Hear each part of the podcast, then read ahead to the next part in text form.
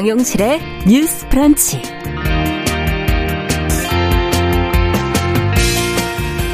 안녕하십니까 정용실입니다. 코로나19로 재택근무 온라인 수업이 늘어나면서 집에서 밥을 먹는 일이 많아졌지요.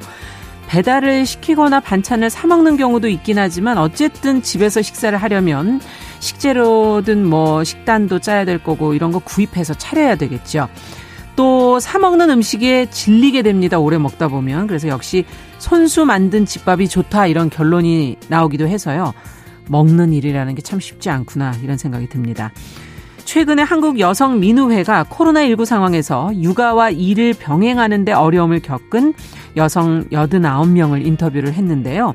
대다수가 늘어난 가사, 돌봄 노동의 부담, 또 낮은 가사 분담률에 대한 고통을 호소를 했다고 하죠.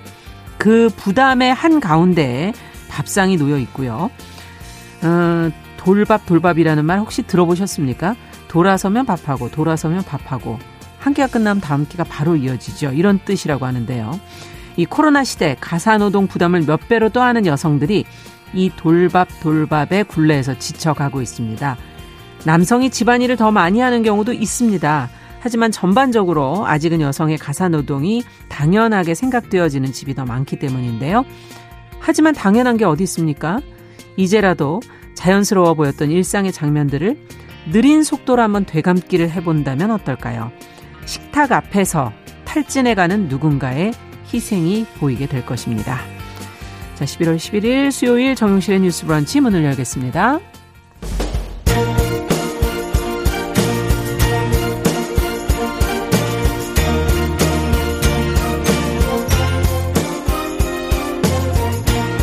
여성의 감수성으로 세상을 봅니다.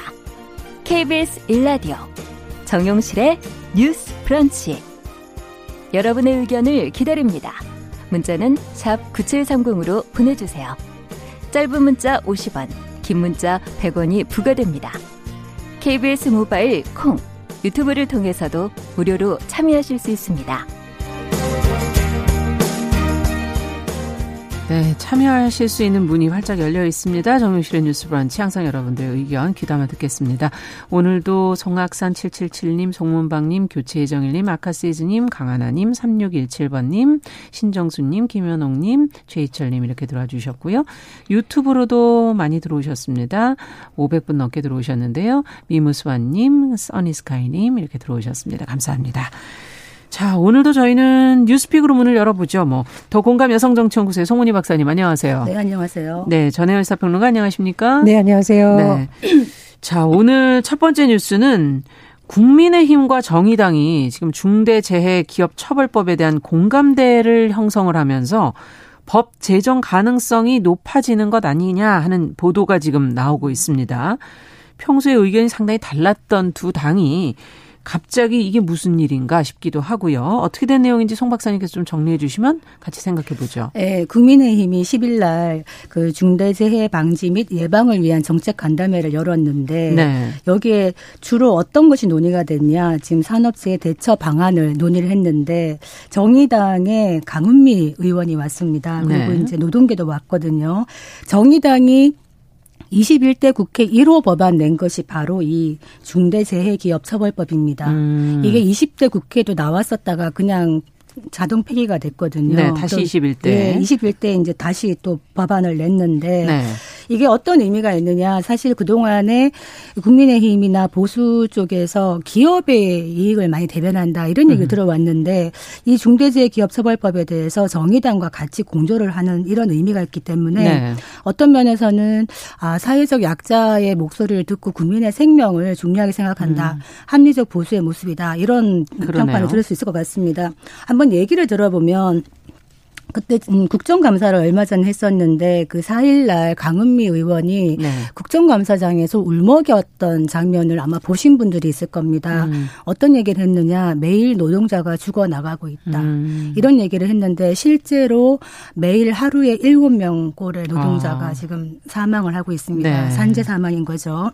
그래서 김종인 비대위원장이 어떤 말을 하냐면 안전사고는 당사자의 생명과 건강은 물론 가정과 동료의 삶에까지 영향을 미친다. 그렇죠. 그러면서 일터에서 안전하게 일할 수 있는 대한민국을 안전한 대한민국을 만들기 위해서 법과 제도의 보완이 필요하다 이런 얘기를 음. 했고 조호영 원내대표도 이런 말을 했습니다. 사람 나고 돈 나지 돈 나고 사람 낳느냐 음. 이런 얘기를 하면서 이번에 좀 이런 처벌을 강화해야 된다 이런 얘기를 했고요.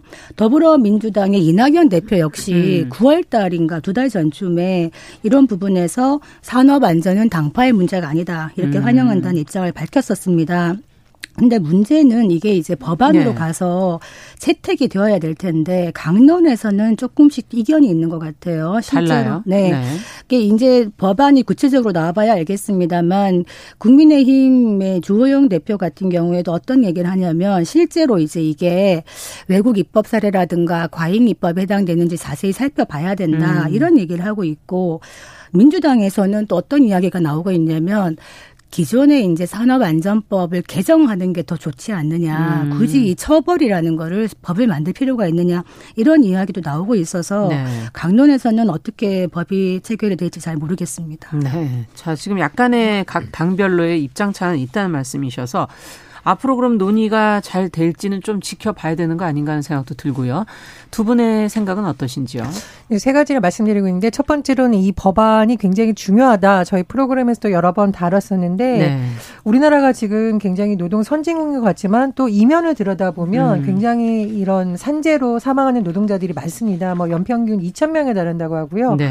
하루에 7명이 일을 그러니까요. 하다가 어, 세상을 떠나는 안타까운 현실이 있는데 중대재해기업처벌법이 나오게 된 이유는 우리가 그런 얘기 많이 하잖아요. 뭐 꼬리 자르기, 중간자만 다치고 음. 정말 가자면 그 어떤 최고 경영자들이라던가 기업주는 처벌을 받지 않는 그러다 보니까 중간에 뭐 하청업체가 책임을 떠안는다던가 그렇죠. 이런 근본적인 문제가 해결되지 않는다. 그래서 음.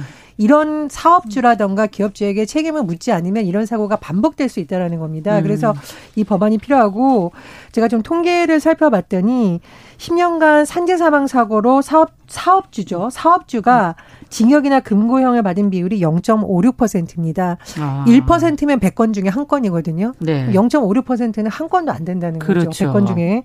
그리고 아, 평균 벌금액 산업안전보건법 위반 법인이 선고받은 평균 벌금액 얼마일까요?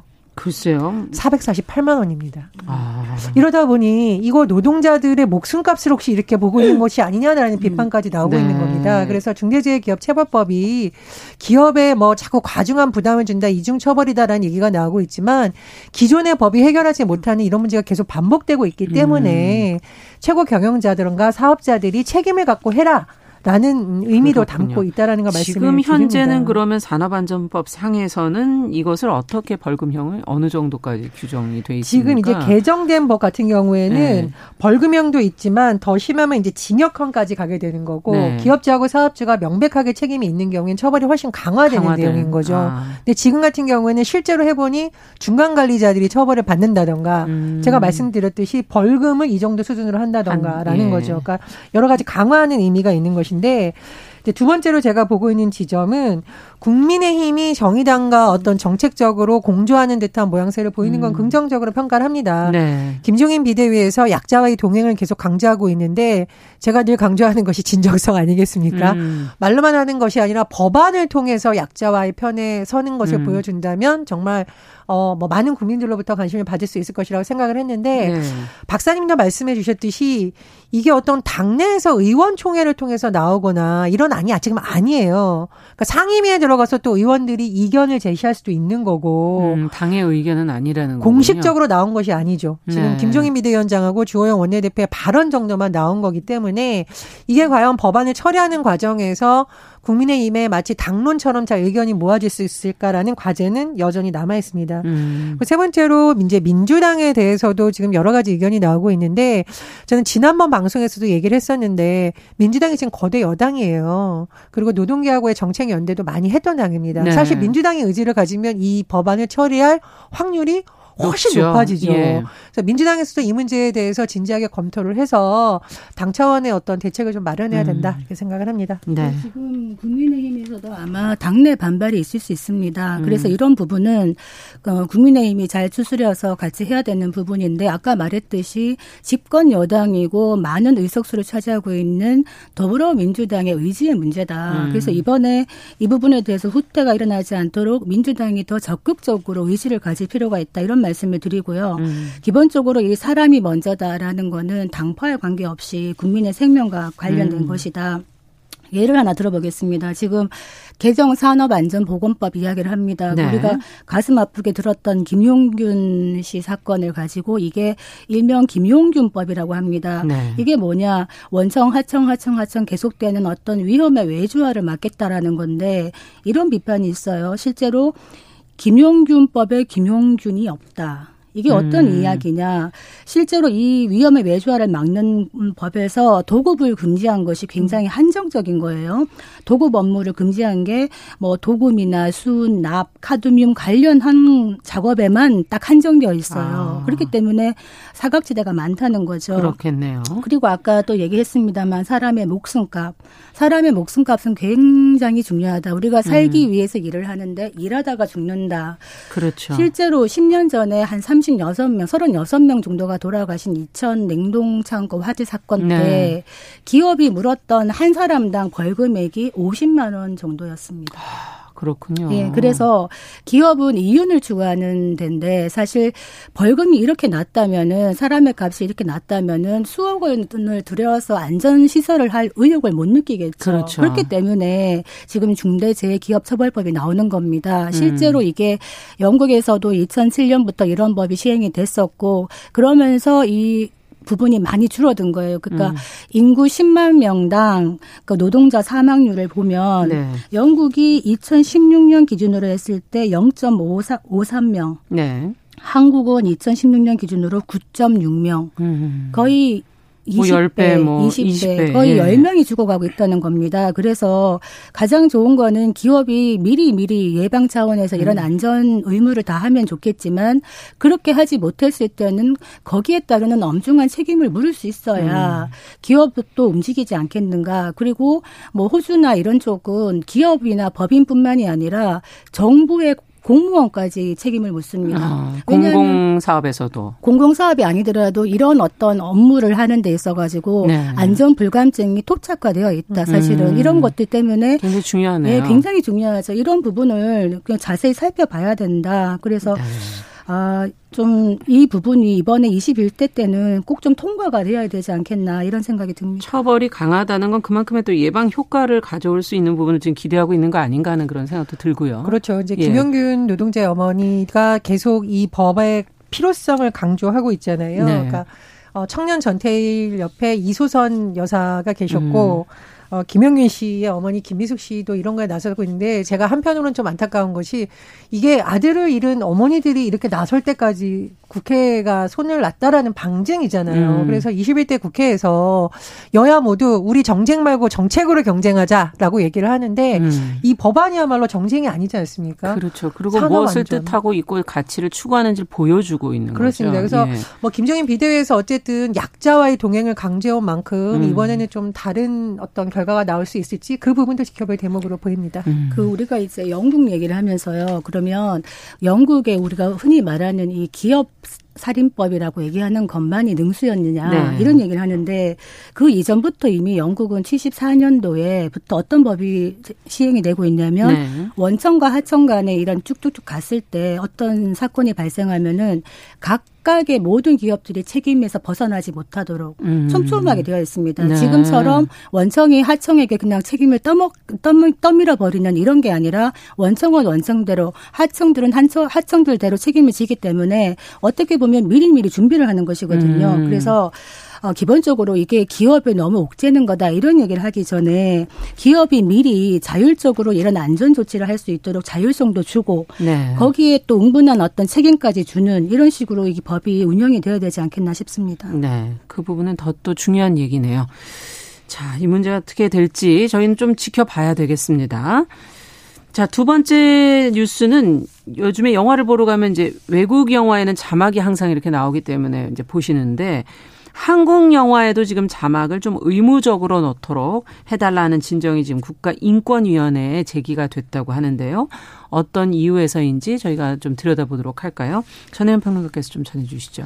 예, 우리가 영화를 볼 때 만약 소리가 나오지 않는다면 영화의 내용을 이해하기 어렵잖아요. 그럼요. 청각 장애인들이 영화를 볼 때 그런 현상을 겪기 때문에 자막을 넣는 일부 영화관이 있습니다. 있기는 있는데 음. 청각 장애인 단체에서 이번에 인권위에 진정을 한 것은 이런 부분들을 사막 상영하는 비중을 좀 높여달라라는 아. 것입니다. 그래서 인권위에 진정을 내면 인권위가 판단을 해서 어떤 권고를 내리거나 뭐 정부에 내리거나 이렇게 여러 가지 조치를 취하게 되는데 음. 그 차별 진정을 낸 곳은 장애인 인권단체 장애의 벽을 허묻는 사람들이고요. 어, 이 사람들이 지금 인권위와 이런데 영화진흥위원회를 상대로 차별 진정을 냈고요. 네. 어, 일부 극장 지점에 대해서도 차별 진정을 냈습니다. 어, 내용을 살펴보면 이 정부가 장애인 영화 관람 지원 사업을 2005년부터 시작을 했죠. 그러니까 굉장히 네. 오래됐습니다. 그런데 음. 지정된 극장 날짜 그 시간대만 영화를 볼 수 있다. 그렇다 보니 음. 너무 제한적이니까 실제로는 장애인들이 보지 못하는 실정이 발생하고 있다라는 겁니다. 네. 어, 이 단체에서 주장한 바에 따르면 예를 들어서 지난해 모 영화의 경우에는 5,536회가 상영이 됐어요. 전국에서. 아, 예. 네, 장애인용 자막이라던가 화면 해설이 들어간 것은 72회라고 합니다. 아, 너무 적군요. 그렇죠. 이제 전국적으로 이거 따져보면 더 작은 거죠. 네. 그래서 차별 진정을 하게 된 것이고요. 어, 진정을 하게 되면 어, 자막용 안경, 안경이라던가 이런 보조기구가 없더라도 누구나 자유롭게 영화로 영화를 볼수 음. 있도록 좀 환경 개선을 요구하겠다라고 하고 있습니다. 네. 근데 우리가 지금 용어를 제가 하나 좀 설명을 드리자면 저희가 이제 앞으로 할 내용에도 나오는데 barrier free라고 하잖아요. 네. free라고 하는 것은 뭐 자유롭다라는 뜻도 있지만 없다라는 그렇죠. 뜻도 있으니까 barrier free는 어 노인이라던가 장애인들도 물리적으로나 제도적으로 차별받지 않고 장애를 느끼지 않도록 하는 제도입니다. 음. 그래서 많이 barrier free 얘기가 되고 있는데요. 만약 인권위에서 이번에도 이런 판단을 내린다면 음. 문화예술계에도 barrier free를 향한 좀 하나의 원동력이 될 수 있지 않을까 그런 전망도 나오고 있습니다. 네. 자, 지금 barrier free 얘기를 해주시니까 뭐 자막 삽입도 그렇고 장애인들에게 좀 친화적인 그런 환경이 어떻게 하면 더 조성될 수 있을지 그리고 또 오늘 마침 또 barrier free 영화제가 개막한다는 소식도 있어서 두 분께서 의견을 좀 더 주신다면요. 네, barrier free 영화제가 벌써 10회를 맞아서 오늘 시작이 된다 그러는데 네. 이제 오프라인뿐만이 아니라 온라인으로도 많은 사람들이 볼 수 있었으면 음. 좋겠다 생각이 들어서 그러고 보니 저도 barrier free 영화제를 직접 가서 본 적이 없는 것 같더라고요. 음. 그래서 조금 반성도 되었고 이번에 한번 참여를 해봤으면 좋겠다 이런 생각이 드는데 네. 우리가 barrier free라는 게 사실 말로는 많이 하지만 장애인들이 실제로 생활하는데 너무나 많은 어려움을 갖고 있다. 그러니까 영화 하나 보는 것도 이렇게 힘들다. 음. 아까 얘기했던 상영 시간이라든가 이런 것도 많이 가기 힘든 평일 낮 시간. 이런 음. 식으로 몇 개를 제한을 해버리면은 많은 분들이 볼 수가 없는 거죠. 그래서 그렇죠. 일단은 이런 부분을 좀 더 풀어야 되는 거고 두 번째는 지금 영진이에서 뭘 하나 만들었다 그래요. 어떤 기구를 만들었다 그러는데 시제품으로 발표한 게 있답니다. 지금 한국형의 어떤 영화 관람 이런 시스템에서 장애인 분들이 들어갔을 때 어깨에 메고 들어가서 이제 어떤 청각 장애인이나 시각 장애인 분들이 음. 영화를 볼 수 있게 하는 걸 만들었다는데 음. 이거를 보니까 굉장히 무거워요. 아. 크고 무거워요. 딱 네. 사진으로 봐서도 실제로 이거를 아마 이 메고 보시는 분들은 많이 힘들지 않겠나. 아. 그래서 왜 가볍게 만들 수 있었을 텐데 외국 같은 경우에는 이런 걸 가볍게 만들어서 많은 분들이 편하게 볼 수 있게 한다는데 이 어폰 같은 경우에도 좀 많이 힘든 이어폰이라고 해요. 실제로 그걸 끼고 음. 있으면 머리가 아플 수도 있고 뭐 이런 게 있다고 하니 이걸 장애인 당사자 입장에서 좀 음. 연구를 하고 개발했으면 좋았지 않겠나 음. 이런 좀 생각이 들었습니다. 네, 어떻게 보십니까? 이 barrier free하는 것을 뭐 어렵게 생각하지 말고 만약에 장애인들이 이것을 했을 때 불편할 수 있겠다라는 걸 사실 처음부터 염두에 두고 음. 해야 된다라는 주장이 많이 나오죠. 우리 엘리베이터 섰을 때 땡 소리 나는 거 있잖아요. 이거 예전에 눈이 안 보이는 분들을 위해서 아 엘리베이터가 섰다라는 것을 어떻게 알려줄까라는 음. 고민이 처음부터 반영돼서 지금은 어느 엘리베이터나 대부분 땡 소리가 나옵니다. 그렇죠. 그리고 어 대다수 신호등 앞에 서면 파란불이 켜졌습니다. 뭐 초록불이 켜졌습니다. 네, 아니면 됩니다. 소리가 또 나게 돼요. 그렇습니다. 이것도 아예 처음부터 어 이것을 볼 수 없는 사람들을 염두에 둔 그러니까 사실 초기부터 이런 것을 많이 했다면 이것이 오히려 굉장히 비용 절감이 자연스럽고 되죠. 비용 네. 절감이 되는 것이었죠. 그래서 음. 모든 것을 이제부터는 설계하거나 할 때 누구나 보편적으로 이 서비스를 즐길 수 있도록 하자라는 얘기가 많이 나옵니다. 그래서 그런 부분이 좀 많이 됐으면 하고요.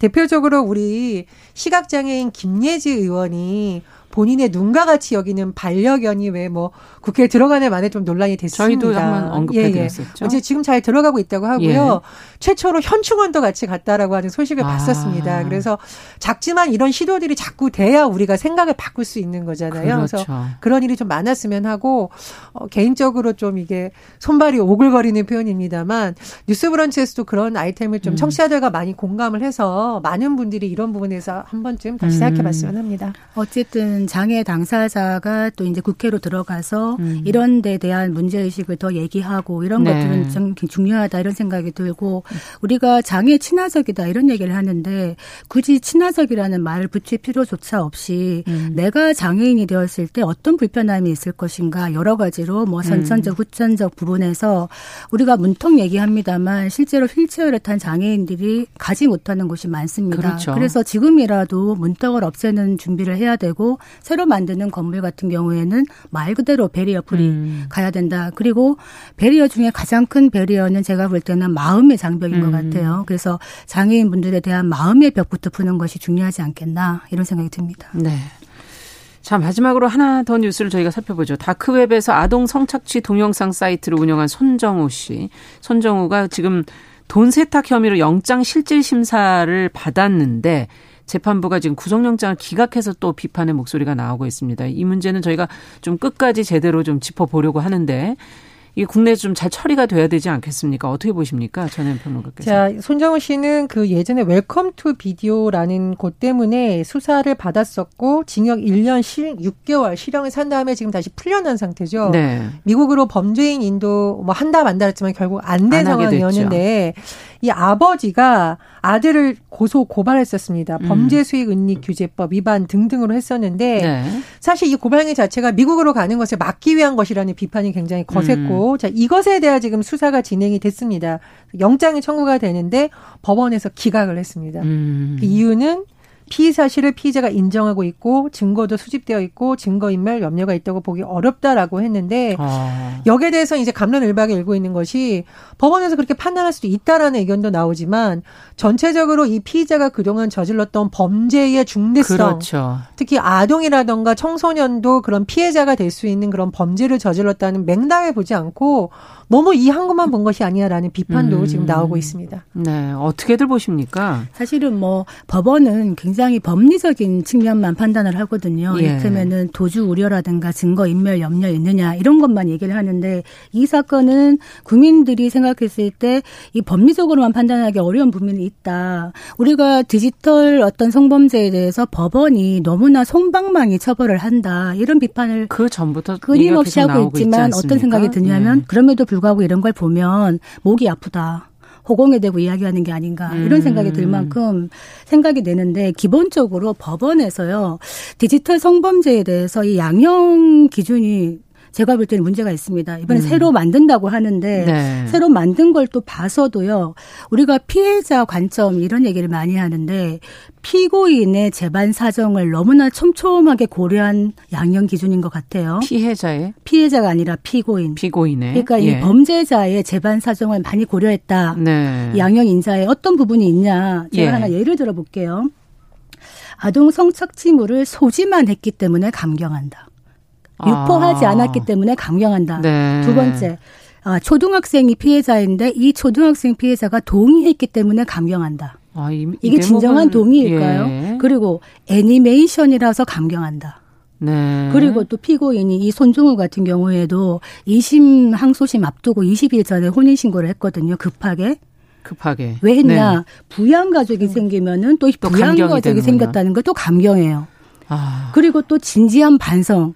진지한 반성문을, 반성문을 내는 걸 본인이 안 쓰는 경우가 많다는 거예요. 그렇죠. 반성문 대필 업체가 있다는 거죠. 그러면 이렇게 촘촘하게 피고인을 위해서 감경해 준다면 이게 과연 제대로 된 처벌이 될 수 있겠는가 이런 의문이 드는 거죠. 반대가 아닌가요? 피해자의 입장을 좀 더 배려해서 이 촘촘하게 더 양형을 높일 방법을 생각해야 되는 거 아닌가 하는 생각도 들기도 하고. 그 미국으로 보내라 우리나라에서 안 되겠다 이 말이 나왔던 맥락을 예. 좀 사법부도 들여다 봤으면 했습니다. 오죽하면 미국으로 보내서라 도 처벌받게 해라 국민들이 뭐 청원 음. 올리고 그랬겠습니까? 그래서 법리도 중요하지만 양형에 대한 부분이라던가 또는 국민들이 분노하는 이런 중범죄에 대해서는 법원에서도 좀 전향적인 검토가 필요하다 이렇게 생각을 합니다. 네, 특히 돈 세탁 부분은 어, 미국에서 문제 삼았던 부분이죠. 그렇죠. 이 범죄 수익 자체가 무슨 다른 범죄와 달리 불법 어, 이런 성착취물과 비슷한 것을 유통했던 이유 때문이고요. 예. 또 문제가 됐던 것은 사실 처음 단계에서부터 검찰도 너무 구형을 가볍게 했다는 비판이 나온 바가 있습니다. 네. 그래서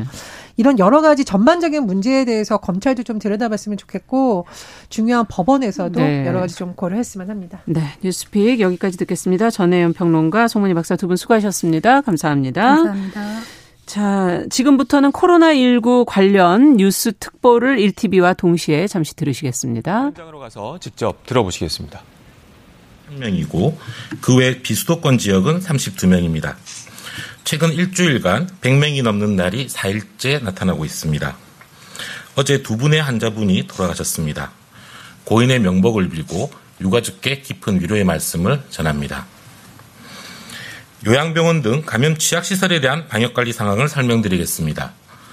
먼저 요양병원과 요양시설, 주야간 보호센터, 정신병원과 정신요양시설 등 취약시설에 대한 일제 진단검사 상황입니다. 수도권은 목표 인원인 16만 명에 대한 진단검사를 완료하였습니다. 비수도권의 경우도 26만 명을 대상으로 오늘 20일까지 일제검사를 추진하고 있습니다. 이를 통해 현재까지 총 7개소의 시설 48명의 환자를 조기에 발견할 수 있었습니다. 일제 검사가 완료된 수도권에 대해서는 11월 10일부터 연말까지 2주마다 주기적으로 종사자와 이용자에 대한 선제 검사가 실시하게 됩니다.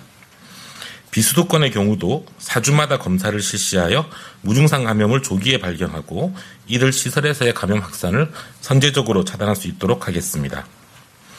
이와 함께 전국의 요양병원과 시설, 정신병원 등 치약시설에 대해서는 2주간에 걸쳐 방역 실태를 전수 현장 점검하였으며 그 결과를 정리하고 있습니다. 점검을 통해 확인된 내용을 바탕으로 미진한 부분을 보완할 수 있도록 하겠습니다. 한편 코로나19 감염 예방을 위해 11월 9일부터 두 달간 어린이집과 사회복지시설에 대해서도 방역관리 점검을 실시할 예정입니다. 지자체와 민간 합동으로 실시하는 이번 점검을 통해 코로나19 방역수칙 준수뿐만 아니라 급식, 위생, 소방 등 전반적인 안전관리 현황을 살펴볼 수 있도록 하겠습니다. 외국인 집단 거주지에 대한 방역관리도 강화하고 있습니다. 법무부는 방역 강화 대상 국가의 외국인이 다수 거주하는 생활시설 177개소를 전수 실태조사하였으며 위생과 생활 공간의 공동 사용 등 자가 격리에 부적합한 장소 110개소를 확인하였습니다. 이러한 거주지 110개소에 대해서는 외국인이 자가격리 상사로 신고하는 경우 자가격리를 허용하지 않고 시설격리로 전환하도록 조치하였습니다. 앞으로도 관계기관과 함께 외국인 밀집 지역에 대한 합동 점검을 실시하며 방역 관리에 빈틈이 없도록 하겠습니다. 다음으로 코로나19 유행 기간의 국제회의 인정 기준에 대해 설명드리겠습니다. 코로나19 유행으로 국제적인 이동과 집합이 제한되며 외국인 참가자 기준 등을 충족하기 어려워 국제회의 유치와 개최에 대한 재정 지원이 제한적인 상황이었습니다. 이를 고려하여 코로나19 유행 기간에 한시적으로 외국인 참가자 기준 등을 별도로 정할 수 있도록 국제회의 산업법 시행령과 관련 고시를 재개장하였습니다. 이에 따라 제1급 감염병 확산으로 외국인이 회의장에 직접 참석하기 곤란한 회의로서 올해 4월 13일부터 내년 6월 30일 내에 개최되고 100명 이상의 회의 참가자 가운데 온라인 참가자를 포함한 외국인 참가자가 50명 이상이며 회의 일수가 하루 이상인 경우 국제회의로 인정됩니다. 국제회의 등을 개최하는 경우 방역관리 시침에 따라 행사 주최자는 방역관리자를 지정하도록 하고 출입자 명부관리, 참가자의 마스크 착용과 거리두기, 방역물품 구비 등 방역수칙을 준수해야 하며 이를 수시로 점검할 계획입니다. 코로나19 치료제 백신 개발과 관련한 정부의 지원 노력에 대해 말씀드리겠습니다. 정부는 치료제 백신 개발 기업을 지원하기 위해 기업 애로사항 해소 지원센터를 운영하고 있으며 관계부처 합동으로 심층 상담을 진행하고 있습니다. 심층 상담은 5월부터 격주 수요일마다 진행하며 총 16회 56개사를 대상으로 실시하였습니다. 후보물질 유효성 평가 시설의 이용이나 임상시험의 신속한 심사와 사전 상담 등 기업의 주요 요청 사항 244건을 접수하여 그 가운데 223건을 처리하는 등 신속한 대응을 위해 노력하고 있습니다. 오늘도 3개 기업 대상으로 제17차 심층 상담을 진행할 예정으로 앞으로도 개발 기업에 대한 속도감 있는 지원을 위해 노력하겠습니다. 또한 코로나19 치료제 백신 개발을 위한 임상 시험에 대해서도 지원을 확대하고 있습니다. 지난 8월 1차 공모로 선정된 8개 지원 대상 가운데 임상 시험 승인 등이 완료된 3개 과제에 대해서는 협약 체결을 완료하고 380억 원의 예산을 지원하고 있습니다. 이번 11월 2차 공모를 통해 한 개 지원 대상을 추가로 선정하고 하였습니다. 앞으로도 유망 과제를 지속적으로 발굴하기 위해 2개월마다 신규 과자 공모를 진행할 예정으로 많은 관심과 참여를 당부드립니다. 사회적 거리두기 체계 개편에 따른 사회복지시설 운영 방안에 대해 말씀드리겠습니다. 지난 10월 12일 전국에 대한 거리두기 1단계 조정에 따라 현재 전국적으로 사회복지시설의 약 90%에 해당하는 10만 3천여 개소가 운영이 되고 있습니다. 이번 거리두기 체계 개편에 따라 앞으로는 사회복지시설이 지역의 상황을 고려하여 각 지방자치단체에서 자율적으로 서비스 범위와 대상을 조정할 수 있도록 대응 지침을 개정하였습니다. 특히 취약계층에 대한 가족의 돌봄 부담을 완화하기 위해 거리두기 3단계 전까지는 사회복지시설을 최대한 운영하고 기능을 유지하는 것을 기본 원칙으로 하였습니다. 운영을 중단할 때에도 취약계층에 대한 긴급 돌봄에 대한 부분만큼은 소홀하지 않도록 할 것입니다. 개편된 체계에 따른 사회복지시설의 단계별 운영 지침은 구체적으로 다음과 같습니다. 1단계에서는 프로그램 참여 인원을 4m 제곱당 1명으로 제한하고 방역수칙을 준수하여 운영을 하게 됩니다. 1.5단계에서 고위험군 시설은 시간제나 사전예약제 운영 등을 통해 운영을 하게 됩니다. 2단계에서는 정원의 50% 이하 최대 100인으로 실내에서의 음식물 섭취는 금지하며 운영합니다. 2.5단계에서는 정원의 30% 이하 최대 50인으로 취약계층 위주로 운영하고 3단계부터는 운영을 중단하되 취약계층에 대한 긴급 돌봄 서비스를 제공하게 됩니다. 이상과 같이 취약계층에 대한 사회복지 시설은 취약계층에 대해서는 사회복지 시설을 최대한 운영하는 한편 방문 서비스, 도시락 배달, 비대면 관리 등 코로나19 시대에 걸맞는 안전하면서도 다각적인 서비스 제공 방안을 계속 강구해 나가도록 하겠습니다. 최근 코로나19 환자가 조금씩 꾸준히 증가하고 있습니다. 오늘 0시 기준으로 지난 1주간의 국내 하루 평균 환자는 하루 99.7명, 수도권은 67.0명, 충청권은 13.6명, 경남권은 7.6명, 광원권은 6.1명 등이며 그 외 권역은 3명 이하 수준입니다.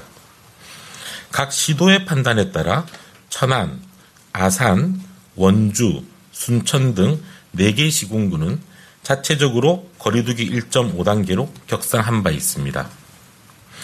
현재 위중증 환자는 49명이며 즉시 입원 가능한 중환자 병상은 총 144개로 환자 치료를 위한 의료 체계의 여력은 문제가 없는 상황입니다. 그러나 이러한 감염 확산세가 계속 이어지며 지역사회의 조용한 전파가 확산될수록 언제든 급격한 확산이 발생할 수 있는 위험성이 있습니다. 현재와 같은 증가 추세가 계속된다면 거리두기 단계 조정 기준도 2, 3주 내에 충족할 가능성이 커지고 있습니다. 지속 가능한 방역을 위해 무엇보다 중요한 것은 마스크 착용과 거리두기, 손 씻기 등 기본적인 방역 수칙을 생활 속에서 철저히 실천해 주시는 것입니다. 거리두기 개편에 따라 1단계에서도 마스크 착용이 의무화하는 시설, 의무화되는 시설이 대폭 확대되었으며 11월 13일 오는 금요일부터는 마스크 미착용에 대해 10만 원 이하의 과태료가 부과되기 시작합니다. 이는 모든 국민의 건강을 지키기 위해 마스크 착용을 보다 강력히 독려하기 위한 것입니다. 마스크 착용이 의무화되는 대상은 실내 체육시설, 식당, 카페, 사우나 등 23개의 중점 및 일반 관리 시설뿐 아니라 대중교통, 집회 시위장, 의료기관, 약국, 요양시설과 주야간 보호시설, 종교시설, 실내 스포츠 경기장, 콜센터와 유통물류센터 등 고위험 사업장, 500인 이상 모임과 행사 등이 이에 해당합니다. 앞으로 정부는 마스크 착용 의무화가 현장에서 잘 정착될 수 있도록 지속적으로 안내하는 한편 지원 노력도 함께 기울이겠습니다. 특히 마스크 훼손과 분실에 대비하여 의료기관과 노인 요양시설 등 공공시설에 대해 마스크를 비치할 수 있도록 배포할 예정입니다. 백신과 치료제가 개발되기 전까지 마스크 착용은 가장 효과적이고 안전한 방역수단입니다. 마스크 한 장이 지금의 확산세를 통제할 수 있는 힘을 가지고 있습니다. 이에 대한 모든 국민들의 실천을 재차 당부드립니다. 감사합니다. 네, 지금까지 코로나19 관련 뉴스 특보를 1TV와 동시에 들으셨습니다. 중앙재난안전대책본부에서 코로나19 관련 변화된 세부 지침 또 현재 상황에 대한 아, 정보를 전해드렸습니다. 자, 그러면 어, 정의실의 뉴스브런치 듣고 계신 지금 시각이 10시 41분, 42분 향해 가고 있고요. 어, 라디오 정보센터 뉴스 듣고 다시 오죠. 문재인 대통령은 유엔 참전용사 추모의 날을 맞아 우리는 대한민국의 평화와 번영으로 유엔 참전용사의 자부와 명예를 지킬 것이라고 말했습니다. 국민의힘 주호영 원내대표가 최근 검찰의 특활비 논란과 관련해 국정조사를 통해 청와대 특활비까지 점검해야 하며 법무부 장관도 특활비를 많이 쓰고 있는 것으로 알고 있는데 결국 자기 발등을 찍는 일을 만들었다고 말했습니다. 코로나19 재확산 영향으로 10월 취업자 수가 2,708만 8천 명으로 지난해 10월보다 42만 1,000명 감소했습니다. 지난 4월 47만 6천 명이 줄어든 이후 6개월 만에 가장 큰 감소입니다. 정부는 홍남기 부총리 주재로 최근 심해지고 있는 전세시장 상황 진단과 서민 중산층 주거 안정 방안을 논의했습니다. 서울 도심 하늘에서 드론 택시가 처음으로 비행을 선보였습니다. 국토교통부와 서울시는 오늘 오전 서울 여의도에서 K드론 관제 시스템을 활용한 드론 배송과 드론 택시 시범 비행 행사를 열었습니다. 이달 3일 충남 천안 병천천에서 채취한 야생조류 포획 시료에 대한 정밀 검사 결과 H5N8형 고병원성 조류 인플루엔자로 확진 판명됐습니다. 지금까지 라디오 정보센터 조진주였습니다.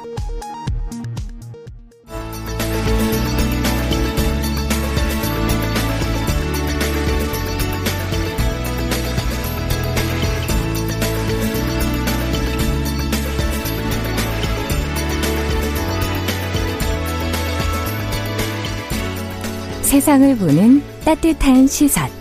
KBS 일라디오 정용실의 뉴스 브런치. 매일 아침 10시 5분 여러분과 함께합니다. 네, 정우실의 뉴스 브런치 듣고 계신 지금 시각 10시 44분입니다. 자, 이번에는 수요일입니다. 손희정의 문화비평 시간이죠. 여성의 시각으로 매체와 문화 현상을 들여다보는 시간입니다. 손희정 문화평론가 자리해 주셨어요. 어서 오세요. 예, 안녕하세요. 오늘은 다큐 Welcome to X World라는 것을 좀 오늘 들여다보자라고 얘기해 주셨는데 네. 모르는 Welcome to 빼고는 뭐 X는 또 뭔가 여러 네. 가지 궁금하네. 일단 말 뜻을 잘 모르겠어요. 제목부터. 네. 내용과 함께 제목 설명을 좀 드릴 텐데요. 네. 지금 극장에서 개봉하고 있는 작품입니다. 아, 그렇군요. 대학에서 영상 제작을 전공하고 있는 20대 여성인 한태희 감독이 본인의 어머니 최미경 씨를 주인공으로 찍은 다큐멘터리인데요. 음. 최미경 씨는 12년 전에 남편이 세상을 떠났지만 네. 여전히 한 집에서 시아버지를 모시고 딸 한태희 감독과 함께 살고 있습니다. 아. 네, 그런데 어느 날 시아버지가 따로 살자. 라고 선언을 하시고 예. 세미경 씨가 당황을 하게 되는 거죠. 왜냐하면 음. 지금까지 독립을 생각해 본 적이 없었기 때문인데요. 네. 그렇다고 이사를 나가지 않을 수는 없고 이제 기껍지 않은 마음으로 집을 음. 구하러 다니기 시작합니다. 음. 그렇게 최미경 씨의 시월드 독립기가 시작이 되는데요. Welcome to X World라는 제목이 진행자께서 말씀하신 것처럼 좀 재미있고 독특해서 화제가 되었는데요. 네. 여기서 X는 바로 시댁 시월드를 의미합니다. 어. 한태희 감독 그냥 입장에서는 시월드라고 하면 될 걸. 그러니까 이게 어머니에게 시월드란 이미 남편이 세상을 떠났기 때문에 아. 과거의 관계인데 그래서 X인데 아, 뭐 ex husband 이럴 때그 뭐 X인데 네. 아. 어머니가 현재처럼 살고 있으니까요. 여전히 이제 그걸 인정하지 않는 게 좀 안타까웠던 것 같고 아. 그래서 어머니에게 이제 시월드를 떠나라라는 의미에서 X-World라고 제목을 짓고 음. 관객들에게 우리 엄마의 시월드로 한번 와보 오세요라고 초대를 하는 이런 제목인 거죠. 그렇군요. 정말 남편이 12년 전에 떠났다고요? 음, 네. 세상을 떠났는데 왜 아직까지 정말 시아버님 아니 이 마음이 무엇일까? 그러니까 궁금해요, 저도. 그래서 이제 다큐를 보면 예. 최미경 씨가 워낙 따뜻한 사람이고 아. 이제 관계를 소중하게 여기는 사람인 것처럼 보이기는 해요. 음. 그리고 이분이 시아버지만 모시는 게 아니라 시어머니한테도 그렇게 살갑게 하시거든요. 그럼 같이 계신 거예요, 다? 그러니까 사람들이 어 시아버지 최미경 씨, 한태희 감독 이렇게 세 명이 산다라고 하면 시어머니는 돌아가셨나? 그러니까요. 어떻게 되셨나 하실 텐데 텐데 살아 계세요. 근데, 근데 시아버지가 워낙에 약간 성격이 괴팍하시고 독특한 부분이 있어서 시어머니가 집을 나가셨어요. 별거 상태신 거예요? 네, 그래서 예. 이혼을 하셨는지 별거 상태인지 아. 정확하진 않은데 영화를 보면 느낌상 왜 요즘 조론들 하시잖아요. 맞아요. 결혼을 졸업하시는 약간 조론하신 것 같은 아. 느낌이에요. 살아 계시는 거군요. 그래서 가족 네. 모임할 때 어머니 오시는데 시아버지랑 시어머니 사이에 최미경 씨가 이렇게 앉아서 이렇게 아들이 같이, 아니고 어, 아, 아들은 이제 동생이 아. 남동생이 또 있긴 한데 그러니까 다른 형제들도 다른 형제들보다 이 최미경 씨가 훨씬 더 관계가 좋은 같이 거죠. 사셨으니까. 음. 그래서 아. 이제 그렇게 시어머니는 시어머니대로 잘 챙기고 시아버지 또 아. 시아버지대로 모시고 있고 또 시어머니는 최미경 씨를 너무 아끼고 사이가 좋은 거죠. 네. 근데 어쨌거나 시아버지가 어느 날 이런 최미경 씨한테 따로 살자 하시니까 음. 감독 생각에는 어머니가 이제 해방이다 이러고 굉장히 좋아할 거라고 생각했는데 그렇죠, 그렇죠. 의외로 어머니가 전혀 달가워하지 않, 고 심지어 이사 준비도 시작을 안 하는 거예요. 느리적 느리적 예, 하시는 거군요. 괜히 이제 안 움직이시고 어. 그래서 감독이 아 왜일까? 그럼 독립할 돈이 없기 때문인가? 아. 이제 최미경 씨가 생계를 직접 꾸리시고 일도 하시지만 아주 넉넉하게 버시는 건 아니니까 아 그럴 수도 있겠다. 그렇죠. 라고 생각했는데 같이 집을 알아보려고 복덕방을 다니다 보니 어, 돈이 없는 것도 아닌 아닌데. 거예요. 그래서 대체 왜 이런, 이러는 걸까라는 아. 질문을 가지고 어머니를 따라다니기 시작하고 그러면서 점점 어머니에게 시월드라고 하는 것이 말하자면 과거가 되어버린 가족이라거나 그저 남편의 집인 것이 아니라 음. 그야말로 정과 마음을 주고받고 음. 또 이제 며느리로서 인정을 받는 이런 공간이라는 그렇구나. 걸 알게 됩니다. 네. 이 딸의 마음은 또 어떨까? 그러니까요. 바라보는 이중적인 감정이 들지 않을까 음. 하는 뭐 여러 가지 생각이 들어요. 되게 복잡한 마음이었던 것 같아요. 네. 그래서 이게 감독이 계속 카메라를 들고 다니면서 자기 목소리도 나오고 또 음. 나레이션으로 자기 생각을 표현하기 때문에 아. 감독의 복잡한 마음도 아주 잘 드러납니다. 음. 그러니까 2020년대를 2020년을 살고 있는 20대 여성인데다가 그렇죠. 이 감독 같은 경우에는 결혼할 생각이 없는 비혼주의자예요. 아. 그러니까 도대체 어머니가 왜 저러는지, 왜 10월대에 그렇게 얽매여 있는지 그렇죠. 고민을 했었는데 옆에서 어머니를 따라가다 보니까 결국 자신의 사고방식으로 어머니의 마음과 생각을 멋대로 재단할 수 없고 음. 어머니에겐 또 어머니만의 이야기와 사연 그리고 이유가 있다는 걸 알게 됩니다. 그래서 어머니는 어떻게 보면 어머니가 자라오신 시대적 배경과 음. 여러 가지 관계들 안에서 최선을 다해 오고 있는 거고 네. 그걸 타인이 멋대로 재단할 수 없다라는 음. 어떤 생각을 하게 되는 거죠. 그러네요. 그 어찌 본다면 그 시월드라는 것 우리는 그냥 어, 사실 그동안에 불편한 관계, 음. 불편한 세계, 이렇게 음. 그 단어를 만들어 놨었는데, 음.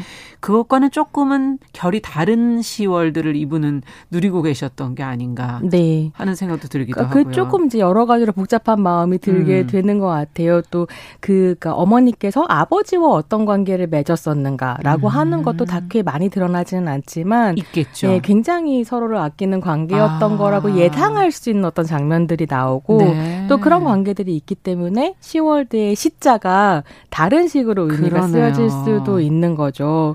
그래서 그런 어머니의 모습들을 보면서 음. 아 정말 천 명의 사람이 있으면 천 개의 삶이 있구나라는 생각을 맞아요. 네, 저도 좀 들었고요. 이게 좀 재미있는 게 감독이 예. 비혼주의자라고 말씀을 드렸잖아요. 그러니까 다큐를 보면 계속 엄마한테 결혼을 안 하겠다고 얘기를 해요. 근데 어머니는 그런 한태희 감독이 또 이해가 안 가는 거죠. 뭐, 무슨 다른 어, 세계네요. 무슨 소리를 하는 거냐. 그래서 한태희 감독은 최미경 씨를, 음. 최미경 씨는 한태희 감독을 서로 이해하지 못하는 이런 상황이었는데 음. 작품을 하면서 한태희 감독은 어머니를 이해하게 된 거고 그렇죠. 또 이게 재미있는 게 어, 영화 끝나고 나서 이제 어머니도 보여드리고 어머니랑 같이 감독과의 대화 이런 걸 지금 아, 하고 계세요. 그래요. 그래서 한 감독과의 대화에서 한 관객이 그랬다는 거예요. 한태희 감독 비혼인 거 이제 인정해 주실 거냐. 이 어머니가 그 영화를 보고 또 많이 생각하셨을 거잖아요. 아, 아 이제 나는 딸의 생각을 존중한다. 오. 이러셨다는 거죠. 그래서 어떻게 보면 이 이야기의 또 이면에는 그러네요. 세대가 다른 여성들이 서로가 서로를 이해해가는 과정. 굉장히 중요한 음, 얘기군요. 또 살아있는 것 같아요. 네. 음. 사실은 지금 드러나는 모습으로 봤을 때도 서로가 이해할 수 없는 상황에 처해져 있는데요. 음. 지금 그것이 뭐 꼭 여성이 아니더라도 우리 사회에 보여지는 한 단면인데 음. 결국은 그 사람의 삶을 좀 들여다 봐야 음. 우리가 이해할 수 있는 대목을 찾을 수 있는 거 아닌가. 소통의 어떤 어, 비법 같은 것도 그 안에 있는 것 같은데 음, 가장 인상적인 건 어떤 장면이셨어요? 이게 참 다큐가 전반적으로 되게 흥미로워서 음. 많이들 보셨으면 좋겠는데 제가 얼마 전에 69세라는 영화를 예. 만든 임선혜, 임선혜 감독님과 감독. 인터뷰를 한 예. 적이 있는데요. 임선애 감독님이 그런 얘기를 하셨어요. 누구나 현미경으로 들여다보면 음. 드라마틱한 하루를 보낸다. 아. 이런 이야기를 하신 적이 있었는데 Welcome to 시월드를 X-World를 보면서 이 말이 생각이 나더라고요. 아. 그러니까 이 다큐멘터리의 되게 중요한 특징 중 하나는 카메라와 최미경 씨의 과, 거리가 굉장히 가깝다라는 거거든요. 실제적인 거리로 그냥 찍으신 네, 그냥 거군요. 완전히 딱 여기 얼굴에 붙어 있고 아. 이런데 이게 감독이 늘 카메라를 들고 있기 때문에 카메라랑 최미경 씨가 가깝다는 건 감독과 최미경 씨의 거리가 굉장히 가깝다라는 그렇죠. 엄마 딸 거죠. 예. 예. 근데 이게 사실 모든 모녀지간이 그렇게 가깝지 않을 뿐더러 맞아요. 또 한편으로는 이 다큐를 보면 서로가 서로에게 가장 든든한 지원군이자 음. 친구이고 동료인 거예요. 그렇죠. 그래서 그 거리 거리가 굉장히 가깝게 드러나고 그랬을 때 그렇게 현미경처럼 이렇게 들여다본 최미경 씨의 하루, 하루라는 게 되게 드라마틱한 시간 아. 시간들인 거죠. 네. 그래서 굉장히 이제 최미경 씨의 매력이 잘 드러나는데요. 음. 저도 이제 Welcome to X-World의 관객과의 대화를 한번 진행을 해봤었어요. 음. 그때 객석에서 어떤 이야기가 나왔냐면 어, 최미경 씨 유튜브 하시면 좋겠다. 그러면 제2의 박막례 할머니가 될 거다. 그러니까 이런 이야기가 나올 정도로 굉장히 매력적인 매력적이시군요. 캐릭터십니다. 네. 이야, 그러면 어머니께서 지금 Welcome to X-World에서 이제 새로운 독립 기가 이제 펼쳐진다는데 어떻게 되시는지가 너무 궁금한데요. 그거는 말씀 안 드리려고요. 아, 제일 궁금한 건데. 네, 더 많은 분들이 극장에서 한번 확인을 어허. 해보시면 좋을 텐데 예. 중요한 건 결론은 말씀드리지 않겠지만 어쨌든 네. 이런 도전들 안에서 음. 어머니가 본인의 그 당신의 safety zone이라고 하죠 안전지대 네. 벗어나지 않았던 어떤 구획 삶의 구획을 넘어서서 아. 새로운 도전들을 하기 시작하세요. 나이가 들어서 쉬운 거는 아닌데요. 음, 쉽지 않고 예. 그래서 여기서 X-Wor X-World라는 단어의 음. 중의적인 의미가 등장하는데 아. 한태의 감독이 그런 이야기를 해요. X라는 것은 과거라는 의미이기도 하지만 예. 한편으로 수학에서는 미지수라는 거예요. 맞아요. 그래서 아직 알려지지 않은 세계, 미지의 세계로 어머니가 이제 출발한다. 그래서, 그래서 X-World 두 가지 의미군요. 예, 두 번째 의미는 어머니에게 이제 미지의 세계로 아. 오세요 하는 welcome의 아. 의미를 제목에 담게 되는 거죠. 이야. 음. 어머니에게도 이 독립해가는 과정은 참 처음이고 두렵고 음. 사실은 그동안의 전통적인 어떤 가족 세계 안에서 살아오셨던 분이고 음. 이게 중년 여성들도 보시면서 여러 가지 생각이 들지 않을까 하는 그런 네, 뭐 마음에 네. 불이 질러질 수도 있고요. 근데 되게 중요한 건 네. 어머니가 혼자서 그렇게 나아가는 게 아니라는 점인 것 같아요. 그러니까 최미경 씨가 그런 독립을 마음 먹고 음. 한발 한 발 내딛는데 옆에서 조력자로서의 한태희 감독의 역할이 아. 그러니까 서로 생각이 다르기 때문에 계속 티격태격하지만 그게 상대방을 그냥 비난하고 깎아내리는 것이 아니라 서로 있는 거죠. 음, 한태희 감독이 생각하는 어머니의 어떤 음. 미래상으로 또 한태희 감독이 어머니를 밀고 그렇죠. 어머니 또 한태희 감독의 길을 지지해주고 그래서 함께 가기 때문에 또 새로운 도전이 아. 가능했다. 그것도 음. 굉장히 함의가 있는 얘기군요. 네, 그렇습니다. 근데 그 주제 중에 하나가 서울 집값이라는 얘기를 잠깐 들었는데. 그러니까 이게 집을 나가려고 하다 보니 이제 계속 그 공인중개사를 돌아다니시잖아요. 네. 근데 최근에 20, 30대 청년 감독들의 작품에 이 집 문제가 굉장히 아, 많이 나와요. 우리 사회가 해결해야 음, 돼. 그래서 살 곳이 아니라 살 것이 되어버린 집의 문제가 음. 정말로 해결해야 되는 문제구나라는 생각을 하게 합니다. 네. 시간이 다 됐네요. 손희정의 네. 문화비평 오늘은 Welcome to X-World 같이 이야기 나눠봤습니다. 감사합니다. 네. 어, 정용실의 뉴스 브런치 11월 11일 수요일 순서도 같이 인사드리겠습니다. 내일 뵙겠습니다. 감사합니다.